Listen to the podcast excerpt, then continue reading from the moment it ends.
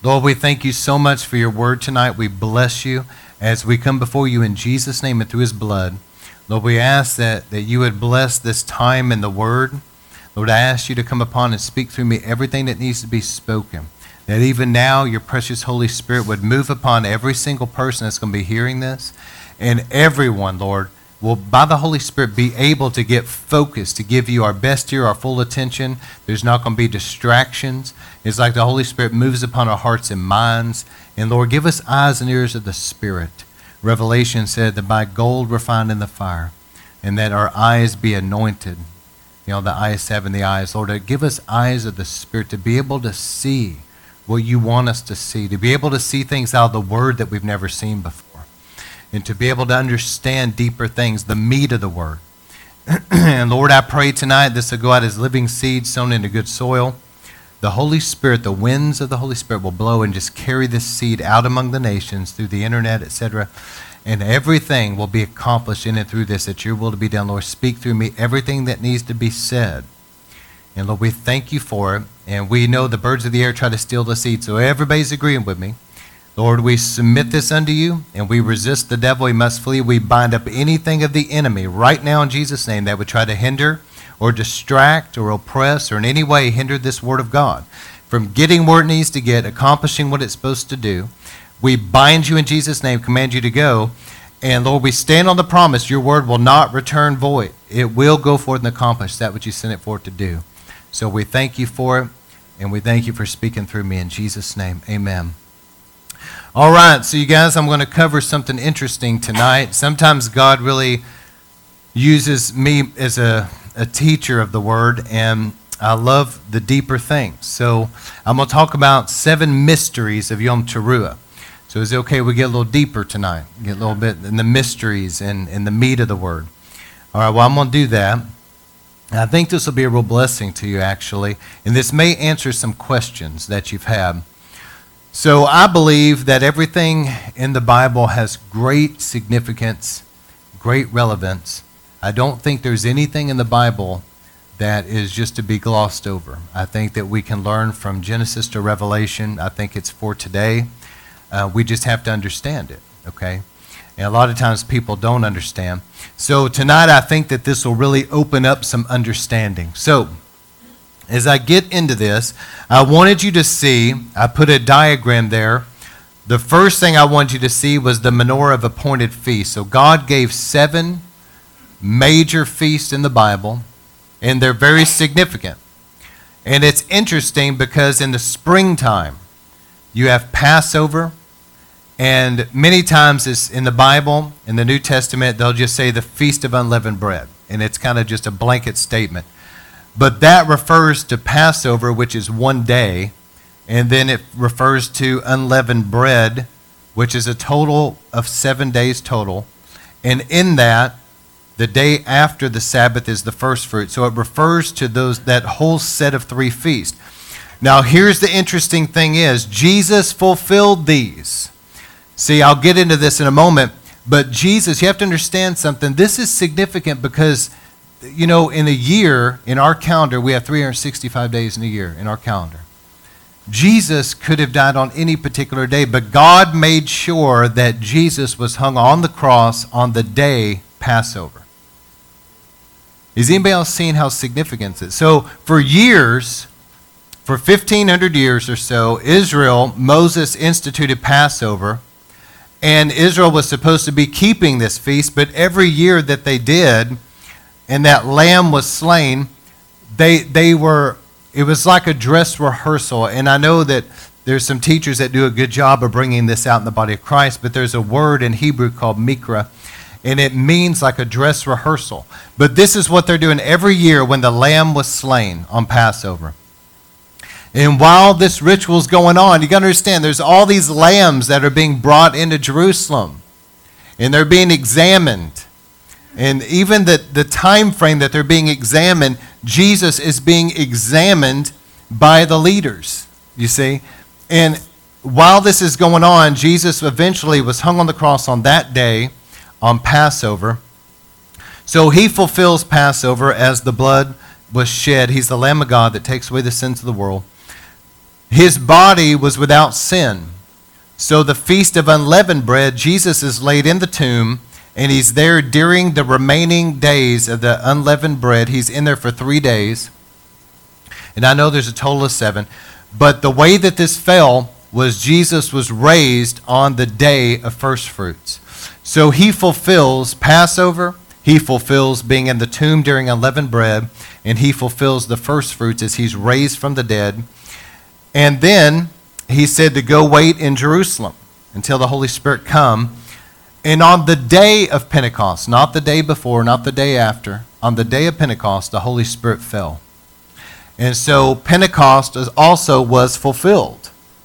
And so these spring feasts have already been fulfilled past tense. So the fall feasts are now what we're looking to that are going to be fulfilled. And this tonight is Yom Teruah. It's the Feast of Trumpets. It begins this weekend, rather. And this is the next thing on God's prophetic calendar. And what it speaks of in the Greek, it's the word harpazo.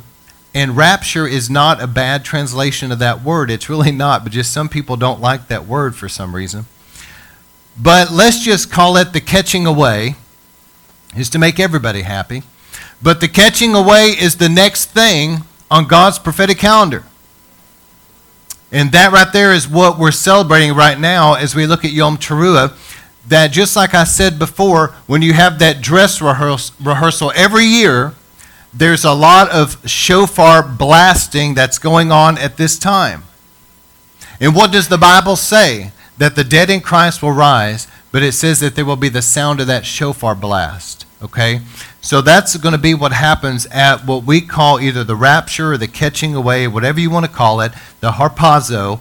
There's going to be a snatching away like a thief in the night. And that is going to be, when that happens, that's going to fulfill Yom Teruah, the Feast of Trumpets. And then after that, there's going to come a time where the Antichrist is going to make a covenant with the Knesset in Israel the president, the prime minister, the Knesset in general are going to sign some kind of a peace treaty with the Antichrist. And when Israel does that, it's going to begin the days of Jacob's trouble, which is also called the tribulation. And that's going to be seven years on the earth. And it's the 70th week of Daniel. That's going to be a time of tremendous persecution. People that went to church, professed Christianity, whatever, but they weren't really right with God. They never really dealt with their stuff. They just went to church. They were hypocritical. They're not going to be in the rapture. They're not going to be in the catching away. So the first three and a half years of the tribulation time is going to be like a hunting down and, and killing a lot of Christians. And the reason for that is, is because they know enough of the Word of God that they're not going to take the mark. And so they're going to be hunted down and killed for the first three and a half years. The next three and a half years, the Antichrist is going to turn. He's going to set up his throne in the temple and declare himself to be God. We all know this, and, and the Jews are not going to go for that. So he's going to release great persecution against Israel. And three and a half years, Hitler only killed one third, but the Antichrist will kill two thirds of the Jews. It's going to be a greater Holocaust than what they knew, what they've known under Hitler. Anyway, that's going to be a massive slaughter. Jesus said that those seven years, he said, those days will be so bad that if they were not numbered and cut short, there would be no flesh that survives. And that is, that seven year period is going to prophetically be fulfilled. Um, that's what the feast, if you will, of Yom Kippur has to do with. In Yom Kippur, the Day of Atonement, was the day of the year when the high priest went inside the Holy of Holies to make atonement for Israel. That's what was going on. It's a very somber time. Even to this day in Israel, people will fast, um, and it's a time of really repenting and getting things right with God. But let's just make it real clear that we are on the other side of the cross. And it doesn't matter how much works, good works you try to do, how religious you try to be, you will never find forgiveness of sin outside of the blood of Jesus Christ. That's just the way it is. So, Yom Kippur is going to center around Israel, the days of Jacob's trouble. But after those seven years, Jesus is going to come and his feet are going to touch the Mount of Olives, where he ascended from. And when his feet touch the Mount of Olives, it's literally going to split in two. He's going to come into Jerusalem and he's going to sit on the throne of his father David. And he is going to reign over Israel and over the nations from Israel for a thousand years. And that will fulfill the Feast of Tabernacles. So, prophetically, this is God's prophetic timeline. Let me say it again. Prophetically, this is God's prophetic timeline. And so we're looking at the fall feast to fulfill the end times. All right. Here's a couple things. Here's seven mysteries I want to give you about this. Number one is people call this Rosh Hashanah, which means head of the year. And it can be confusing because Israel calls this their, their new year. Of course, we have ours at January 1st. But here's the thing biblically, the new year on God's calendar is actually Nisan 1, which is right before Passover. So this really isn't, God doesn't refer to this feast as the head of the year. He refers it at, to it as the Feast of Trumpets. Now it's important because it prophetically speaks of the catching away that's going to take place at a shofar blast. You see what I'm saying? So it's important that you put the emphasis on the shofar. So the first of the biblical New Year is right before Passover. So God calls it Yom Teruah. Now, this begins, here's, here's a mystery number two. This begins what's called the 10 days of awe. Between now and Yom Kippur are 10 days where people are really getting serious with God and dealing with their sin. Which I think that that's a great thing because I think that we need to be serious with God and we need to deal with our sin. Amen. So anytime people are going to do that, I think that that is a very good idea. But during this time, people are telling others, you know, ministers and people are telling, you need to make sure if you've, you've made any rash vows, you've made promises to God or promises to people you haven't kept, you need to repent of that. Ask God to forgive you. You need to make things right with people. If you've stolen something, you need to restore it. If you've done something you shouldn't do, you need to ask forgiveness for it. You need to confess anything before God that you have done, whatever. Make sure that you forgive others and you make things right and deal with things in your life. Many knows that's a good idea? And it's interesting that the emphasis is on that around the fall feast. See, here's the thing. I believe that to a degree this is prophetic because it's like Israel has put shifted the focus on the fall feast about the new year. And the focus is about really getting things right with God. You know, isn't it interesting that the focus is on that in the fall feast, and those are the next feasts to be fulfilled in God's calendar? And here's the thing we do need to make sure that we've got things right with God. And the thing is, like I said earlier, there's a lot of people that are going to go to church, but they're not going to be ready when the Lord comes. And so this feast is Yom Teruah, but it's also referred to as Yom Hadin, which means the, the day of judgment. And I do believe this is a judgment day. So let me just give you some background real quick. It's believed in Jewish tradition, it's believed that this Yom Teruah has something to do with when God finished creation, the seven days of creation. It's also believed that it was this time when Adam had sinned that God judged Adam for his sin, but forgave him. So that's where you get this being like a judgment day. And let me just give you something else that's not in the notes, but I find it very interesting. Because the focus here is on the shofar. So, how many knows the shofar is a weapon of war? And I'm going I'm to do some more teaching about that at the end of this sermon. But I want to talk to you about the number 14 for just a moment. So, 14 in the Bible is the number of deliverance. Even David's name in Hebrew is DVD, and it adds up numerically to 14. And David was like, you know, the one who brought so much victory in warfare. And, you know, I mean, it's like his ministry was that of delivering Israel. And in conquering the enemy, subduing the enemies. He was, he was the man of great breakthrough. But 14 is a significant number. In the Hebrew alphabet, 14, the 14th letter is the letter noon, and it translates like a letter N, but it's, it's the letter noon, okay? Here's something neat. The letter noon actually has a numeric value of 50. What do you think of when you think of 50? Jubilee. What sounded to declare Jubilee? The shofar. And so this is really interesting to me because the 14 and 50, deliverance, Jubilee, David's ministry, but also there was another man, and you remember when Moses was here, he represents the law, but who came after Moses? There was a man named Joshua. His name means salvation. His last name was Nun, N U N. That's the way it's really pronounced in Hebrew. He also was a great warrior, a great deliverer. He was the one that took Israel into the promised land, scattered the enemies, broke through the darkness. It was like a spiritual warfare access, you know, where he broke in.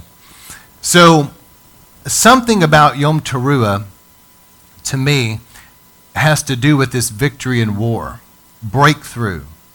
And there's something about Judgment Day. I believe that there's times that the Lord will really move where there's like a justice. Luke 18, the persistent widow was persistent and God gave justice.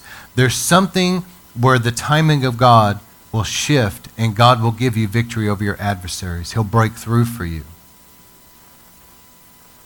And I believe all of this comes to mind during this time of Yom Teruah as we're hearing the shofar. The shofar is supposed to awaken people, which I'll get to here in a moment. I also want to mention this. This is the third revelation I want to cover. These are God's feasts. Sadly, the church has gotten away from it because of Constantine and the whole thing with Roman Catholicism came to power and, and deliberately did that. But these are God's feasts. Leviticus 23 2 says, Speak to the sons of Israel and say to them, the Lord's appointed times. Now, I love this translation because this is a very good translation appointed times. The word moed in Hebrew is where we get festival from or feast. The best way to describe that word in English is a divine appointment. How many of you guys have ever had an appointment where somebody said, I will meet with you at this time? Meet me at this place at 2 o'clock. I'll be there to meet with you. These are God's appointed times where He says, I will meet with His, his people in a special way. So, these are the Lord's appointed times, which you shall proclaim as holy convocations. My appointed times are these. And so He lists them. There's something about them. See, for you and I, birthdays, family birthdays, anniversaries, things like that are important to us. For our nation, we have different times that are important. The 4th of July is important in America. Thanksgiving is a holiday throughout our nation that's important. See, these are important dates to us that we keep throughout the year, but you have to understand something. These dates here that I'm giving you, these are important to God. Now, here's something that's interesting. In Leviticus 23, verse 14, it says, It is to be a perpetual statute throughout your generations in all your dwelling places. So, this is not going to end. I don't, I don't really have time to rabbit trail into this, but there's scriptures in the Bible in Isaiah which says, From new moon to new moon, from Sabbath to Sabbath, all the nations will come. There's scriptures like in Zechariah during the millennial reign of Christ where people come to celebrate tabernacles in Israel. And so these are going to continue on from now on. They're not going to end. These are God's appointed times, and they're going to be in place, actively happening from now on. Does that make sense? It's not going to end. When Jesus comes, these will continue on. And after the millennial reign, when the Father comes down with the New Jerusalem, these are going to continue on. I don't believe it has anything to do with your salvation or being right with God, but they're, date, they're just simply dates that are important to God and I believe that they're eternal, that they're going to continue on. The fourth mystery I want to give you is the prophetic timeline. I gave you that when I opened, but I want to give you something about the harvest cycles right now. I've mentioned this before. So there's three main harvest cycles in Israel. The first harvest cycle is barley. How many of you guys have ever seen barley? All right. So the first harvest cycle is barley, and barley is at Passover time. And you can see that, like in the book of Ruth, remember? When he was laying there um, with the barley to keep people from stealing it at night, and she had to go to him in the night and uncover his feet. But the barley harvest has to do with Passover. And this barley harvest is a harvest that this is the way it was it was harvested obviously and brought in.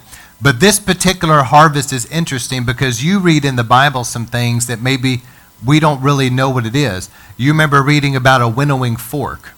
Well, what would happen is is that they would have this threshing floor and it had to be in an area where the wind could kind of blow through.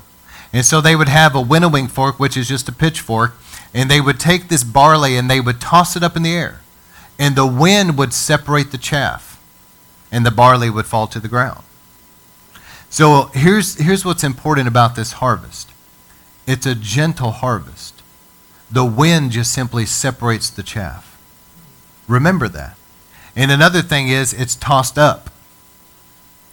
All right. So then, after the barley harvest, is the wheat harvest. And that's closer to Pentecost time.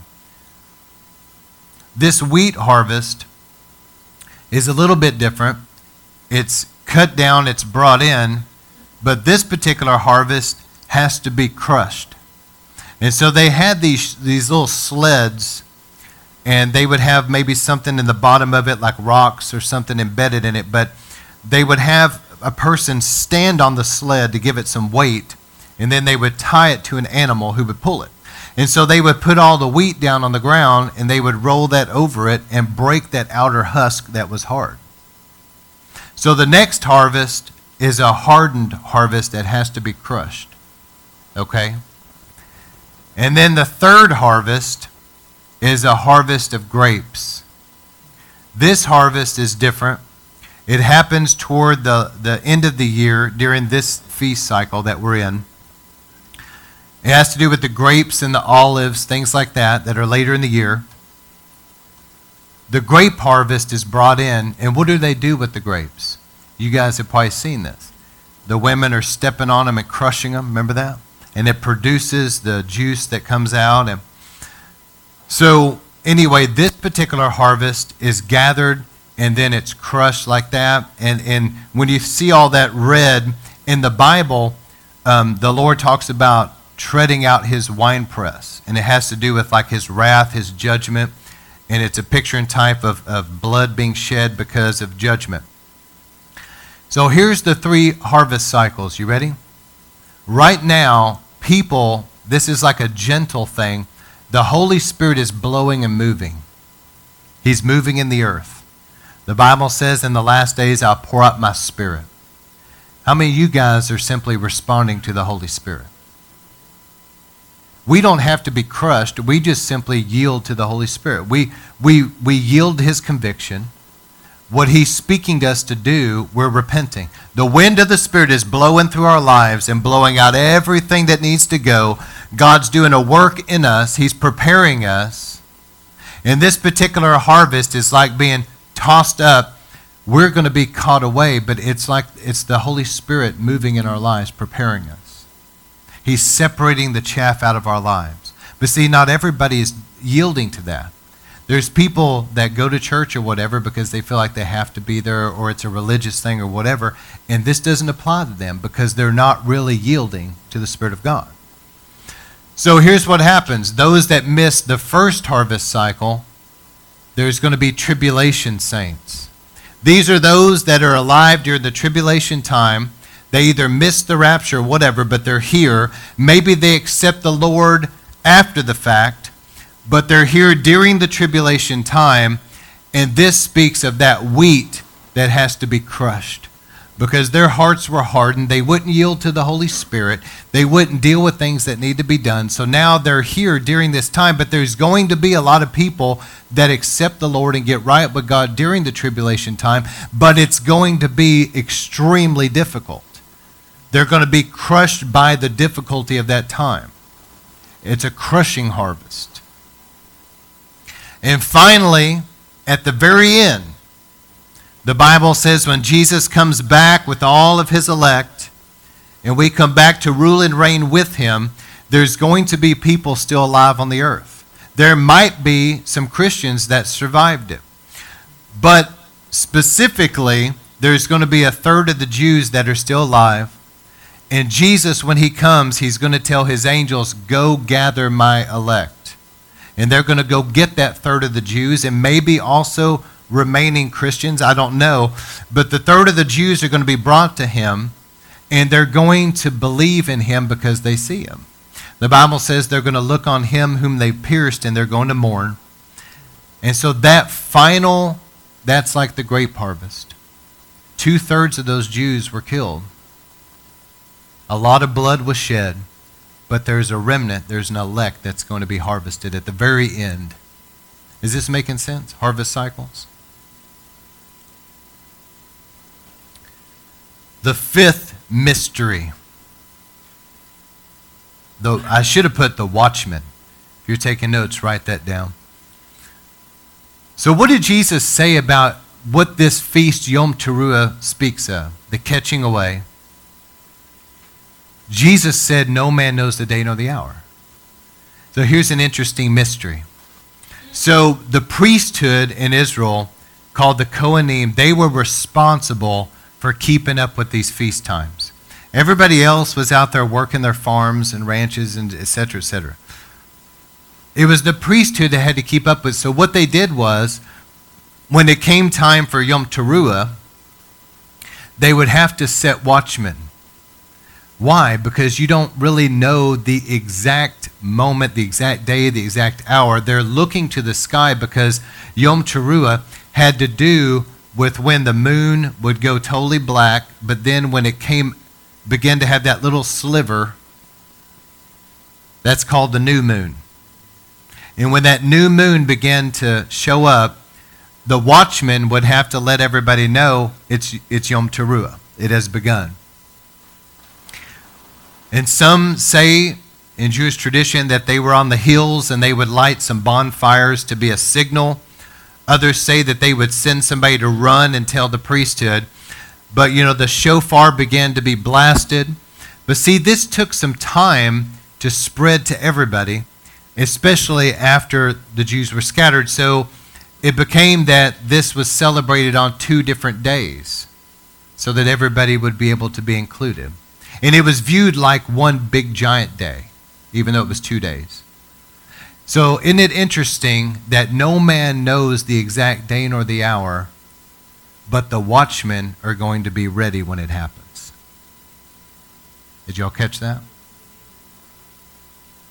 See, Jesus said to watch and pray, you don't know the day nor the hour. What are watchmen? Prayer warriors. Did you know in the Bible that there's a lot of symbolism? But did you know that sleeping has to do with prayerlessness prophetically?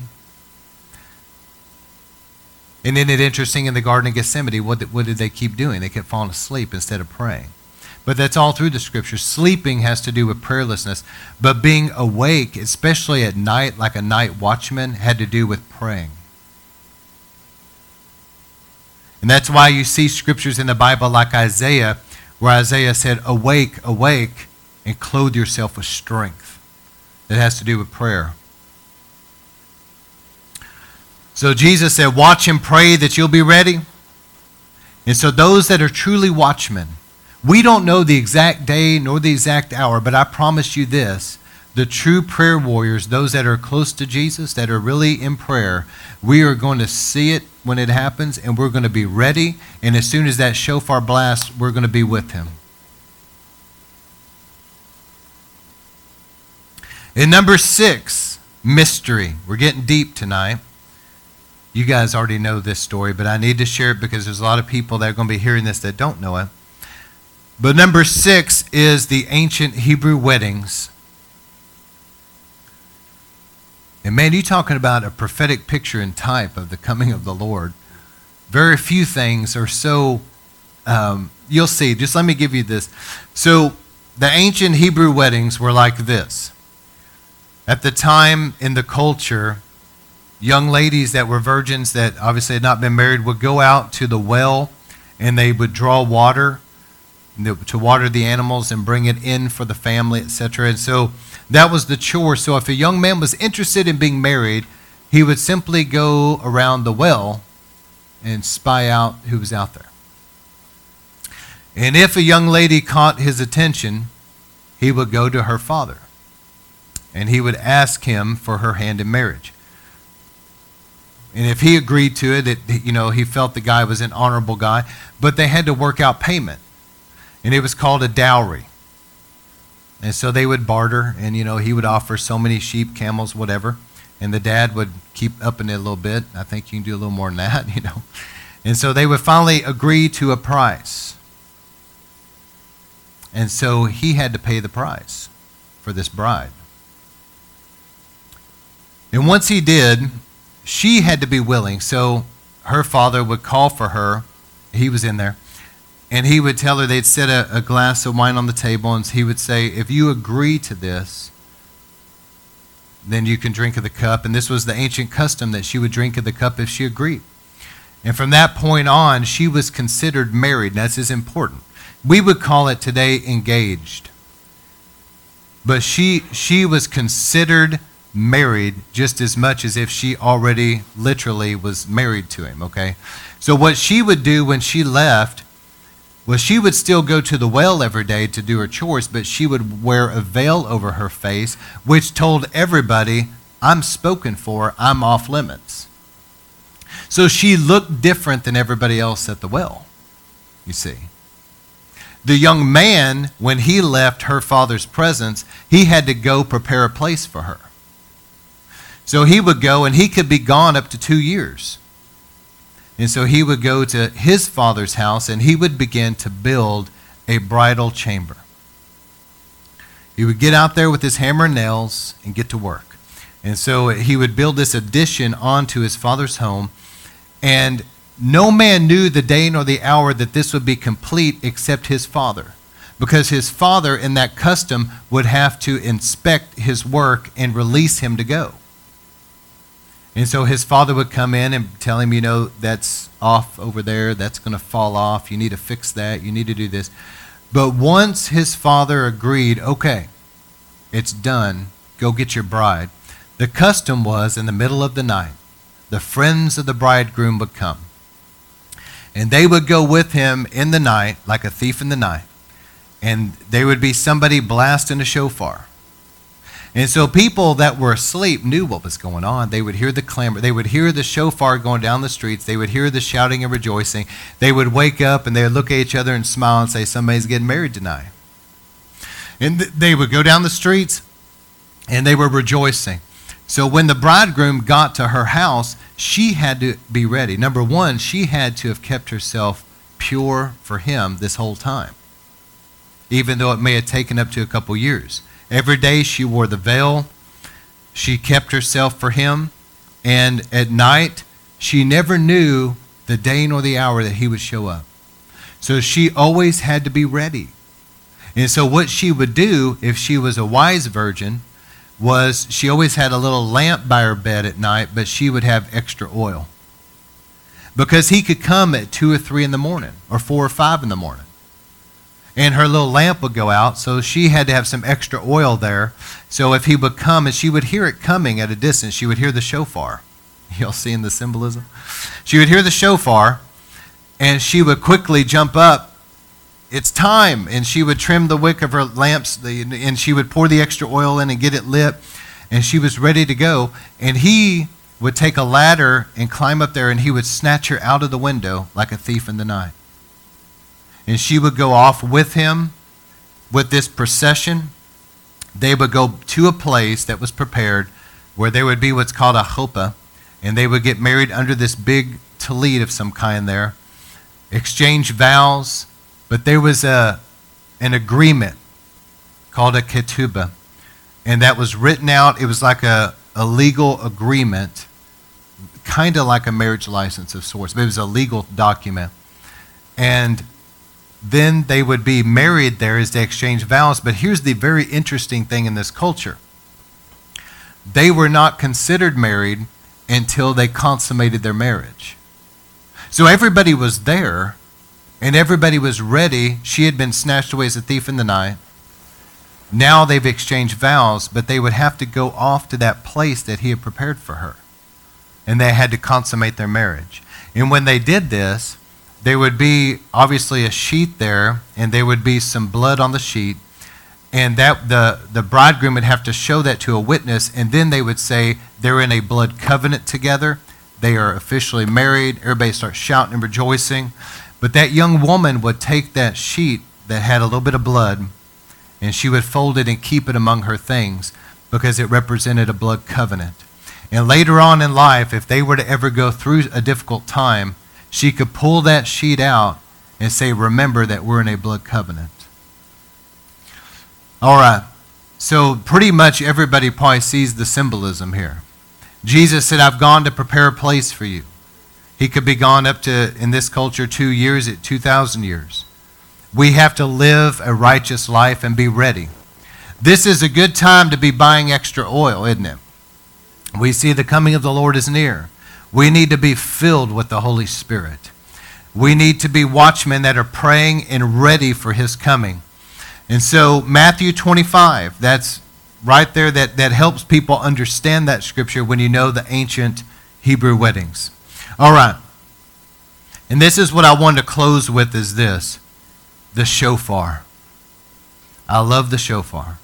In fact, I want to do a little bit more shofar blasting here before we're done tonight. And y'all agree with me for some wonderful things in the days to come. But the shofar, there are 14. Again, here's the number 14. 14 blessings connected with sounding the shofar, the number of deliverance. Here they are. Number one, it is a call to repentance. Number two, it's an admonition against sin. It releases like a conviction against sin. Number three, it is a battle cry. Remember that? In the scriptures, it's a battle cry. It awakens the intercessors and the warriors.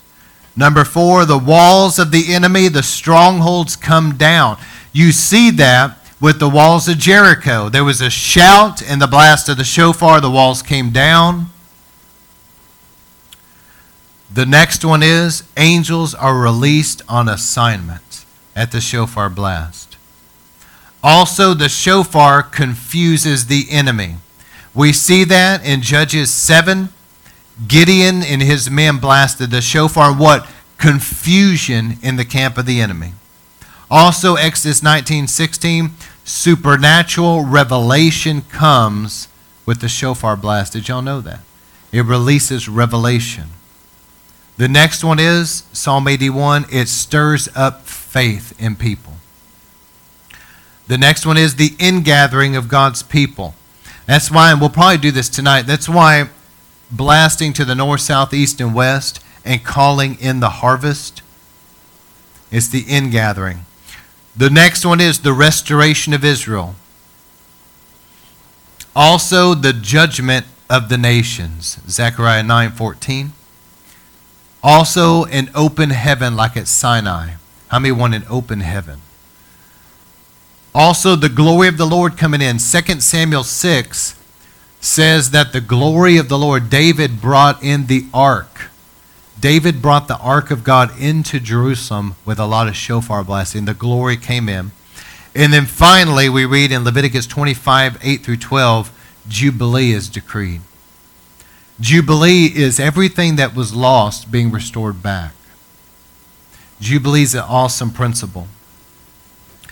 There were four different blasts of the shofar. The tekiah is just a, a, a long blast. Shivarim is three short blasts. It's like a, a wailing. Then the teruah, number three, is the non staccato blast. It's to awaken. It's also like a, a warfare thing. And then finally, Tekiah hagadol. This is a great blast, the last blast. So here's the way that it closes out. Each one of these set a blast, because there's supposed to be nine staccato. If you do it right, it's 14. Isn't that something? The number of deliverance. But among messianic believers, the shofars blast around 100 times.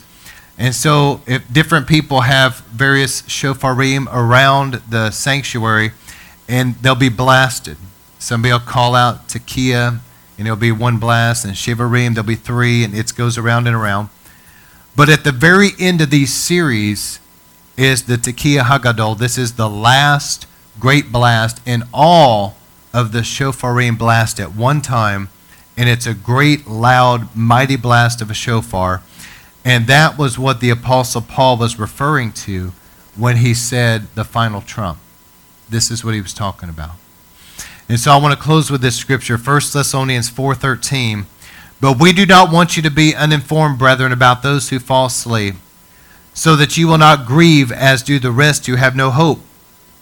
For if we believe Jesus died and rose again, even so God will bring with him those who have fallen asleep in Jesus, which is those that have died. Verse 15 For this we say to you by the word of God, that we who are alive and remain until the coming of the Lord will not precede those who have fallen asleep. For the Lord himself will descend from heaven with a shout. And how many knows a lot of times the shofar blast is connected to a shout? The voice of the archangel, that's interesting and the trump of God. This is the shofar blast. And the dead in Christ will rise. This is the resurrection of the dead. See, those that have died and their bodies are in the ground, but their soul, their spirit is with the Lord. They are going to be given their glorified bodies at the rapture. Their bodies are going to come out of the dust. They're going to be transformed in twinkling of an eye, and they're going to be given their glorified bodies. Then it says, We who are alive and remain will be caught up together with them in the clouds to meet the Lord in the air. And so we will always be with the Lord. Therefore, comfort one another, uh, one another with these words. So, this is what this feast speaks of. The Lord is going to come as a thief in the night. The friends of the bridegroom are with him. The shofar is going to sound. He's going to catch away his remnant bride, snatch us away like a thief in the night to be with him at the marriage supper of the Lamb at that place that he has gone to prepare for us. Isn't that awesome? But it's our responsibility that we live a veiled life, that people see us, they see Christ. They see that we're faithful to him and that we're living a righteous life set apart and that we're ready when he comes. Okay?